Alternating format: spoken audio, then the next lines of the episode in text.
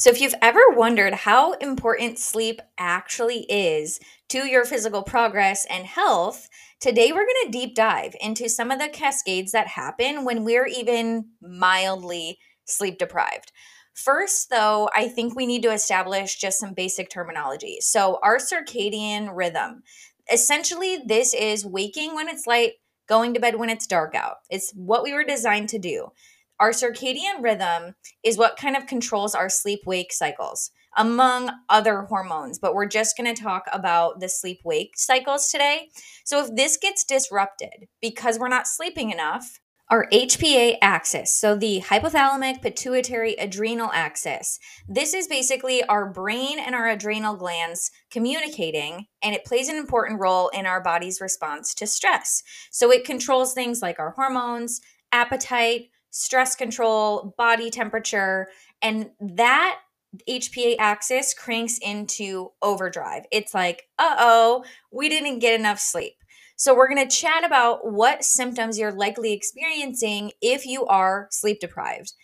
Another aspect of that circadian rhythm is the cortisol rhythm. So, therefore, we're primarily controlled by these fluctuations in hormones throughout the day. So, this just basically means that when sleep is down, stress goes up. Whether it be lack of quality sleep or lack of quantity of sleep, it's not only just detrimental to our health and internal functions, but also going to affect our progress, which we'll talk about.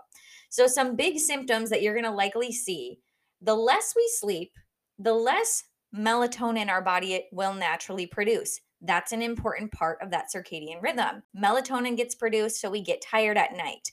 This is going to probably cause trouble for you because if you feel maybe wired and tired, or like you don't get tired, even though your body is desperate for rest, the issue is just going to be exacerbated because you're not necessarily feeling tired when you should be sleeping. That leads us into our amygdala. So, when we are awake during the day and we are sleep deprived, our amygdala kind of gets kicked also into overdrive. That is the part of the brain responsible for putting us into that fight or flight if there are perceived threats.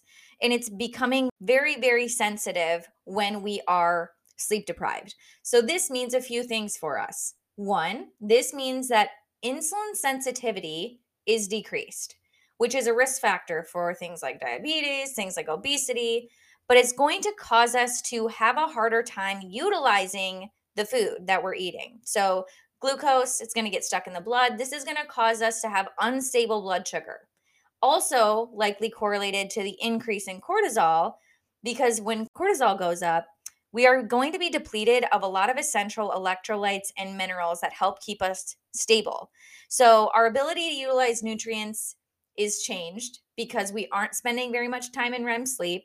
So we've got a lot going on here, and that is not optimal, especially in terms of fat loss.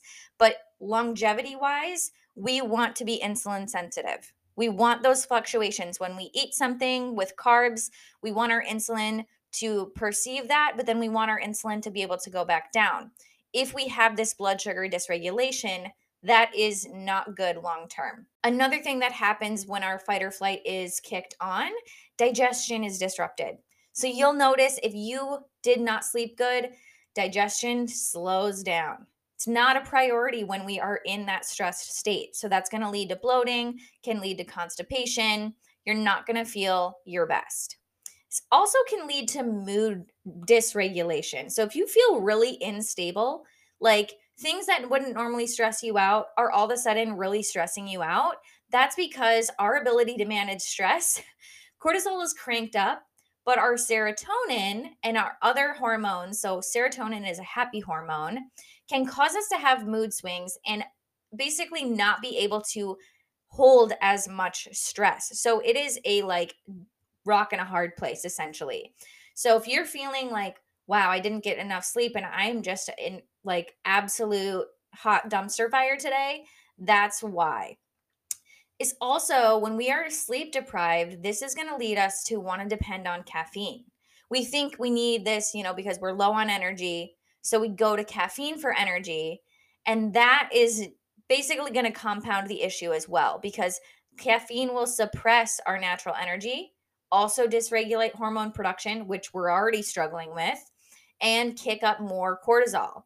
So, if you're having dysregulated blood sugar and you're having weird cravings and all these things, reaching for more caffeine is actually going to make the issue worse because our circadian rhythm does not need more cortisol to suppress things like melatonin, especially later in the day.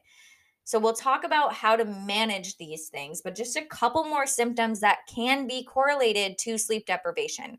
So, if you're getting sick often, that is because low sleep is correlated with decreased immune function.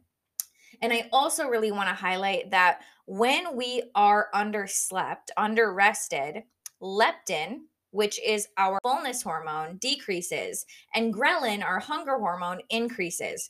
So if you are craving everything, you feel like you have insatiable hunger. Like, for example, if you catch a middle of the night flight, and you find that like why am i starving at 5 a.m when i would like never would normally eat at this time it's because you didn't get as much sleep as you normally do leptin decreased your fullness hormone decreased your hunger hormones kicked up and that's also a sign that your body basically didn't get enough recovery. Therefore, we're low on natural energy stores. We need more calories to try to combat that. So, if you have strong carb and sugar cravings, that's why.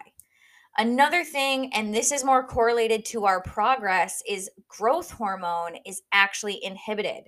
So, if you're finding that one, you're obviously going to have low motivation to train and decreases in performance, we are going to also find that our ability to lose fat and gain muscle is inhibited significantly.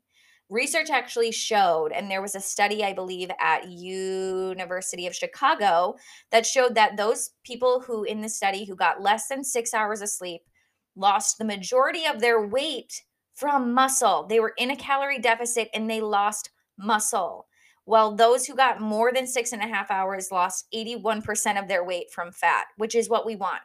We know the the detriments of losing muscle versus losing body fat on not just body composition, but on health and metabolism. So that is not what we want. That same study also showed dieters lost 55% more body fat when they got eight hours of sleep instead of when they only got five hours of sleep. So that means that more than half, they lost 55% more body fat. So that means the amount of time it would take you to lose the same 20 pounds would be twice as long given all other variables held the same if you were only sleeping five hours versus losing it twice as fast if you're getting eight hours of sleep. That is insane, guys. So we know that having a sleep deficit, whether it be from quality of sleep, you're waking up a ton, your sleep is disrupted, or quantity. So, uh, sleeping enough hours, it affects our hormones. This high cortisol with low sleep combination is going to just be an absolute dumpster fire. And so, you're obviously going to be carrying more stress because you're not recovering. Sleep is when we rebound from all the stressors of the day. This is when our cells recharge. This is when our brain recharges. We need that time to essentially be plugging in our electric car or plugging in our phone at night. We cannot expect to function well running around on low battery all the time. So now that we know some of just even the very high level things that can happen when we don't get enough sleep, how can we start to improve our sleep? Not just the quality of sleeping through the night, but also our circadian rhythm. How can we regulate that so that we can naturally have a easier time falling asleep at a decent time and waking up in the morning the way we were designed to? A couple things that will help us get our sleep back on track if you feel like you've gotten into a really poor sleep cycle habit. The first thing I want to highlight, guys, is light. We can very much so support our circadian rhythms with light exposure during the day. Ideally, the best thing you can do is getting natural sunlight before noon. So, as much as possible during the day. This signals dopamine and other hormones that can help wake us up cue alertness, improve our mood, tons of other hormonal cascades, but it also helps to signal proper timing of the release of melatonin later in the day. So, if we are getting exposure to sunlight as much as possible during the day, it's going to help naturally reset those timings.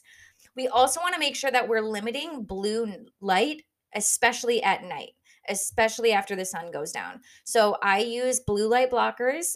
If you're staring at screens all day, it's not good for our hormones. So if we can block some of that blue light, which signals alertness, not sponsored whatsoever. I just absolutely am obsessed with it.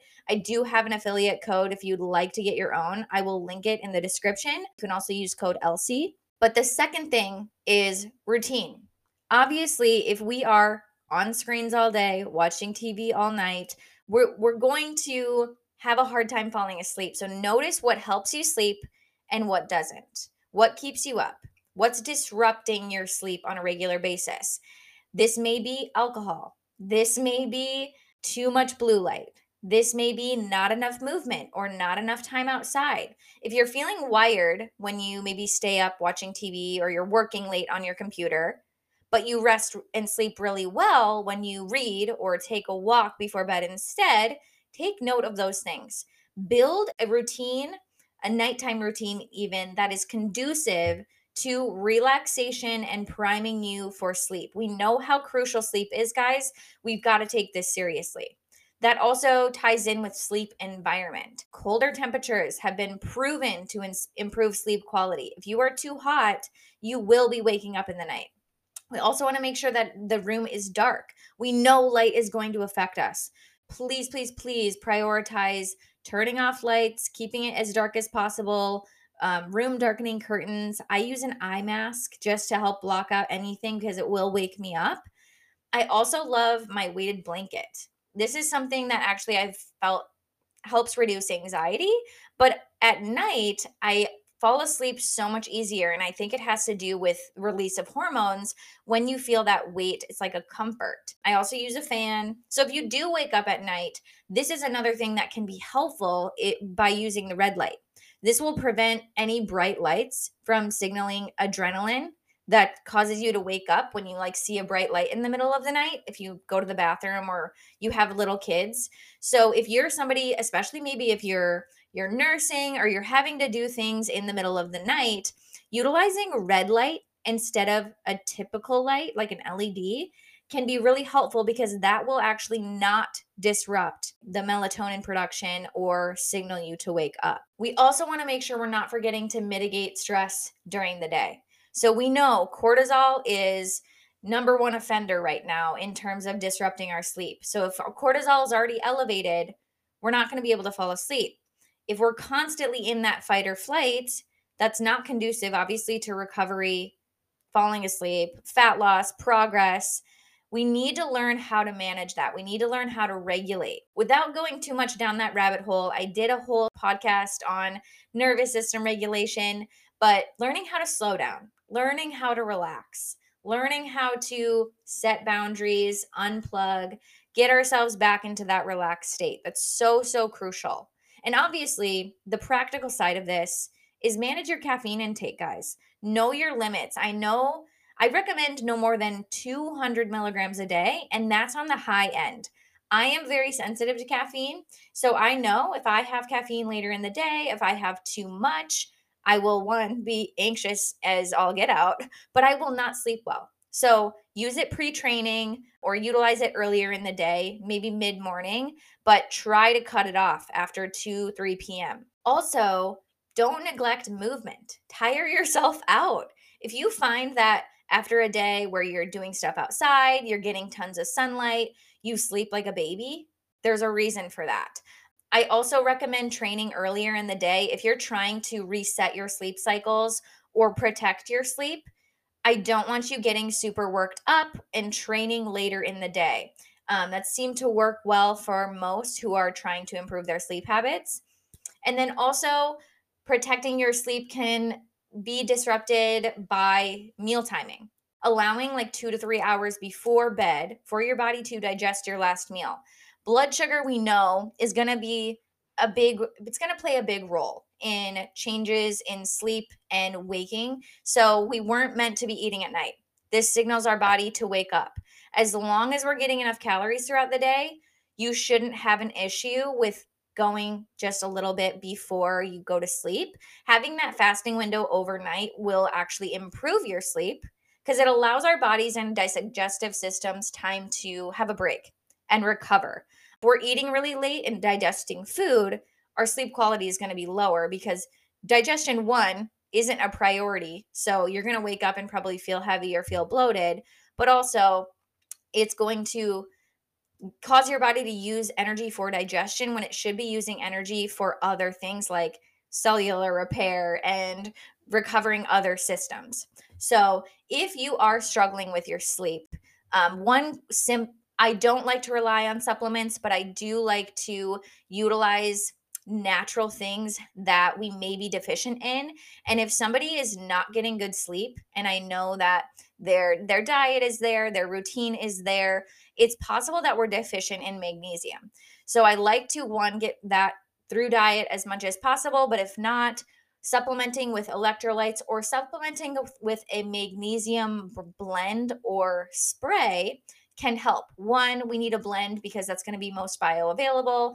Two, a spray can actually help because we are going to absorb the most through our skin.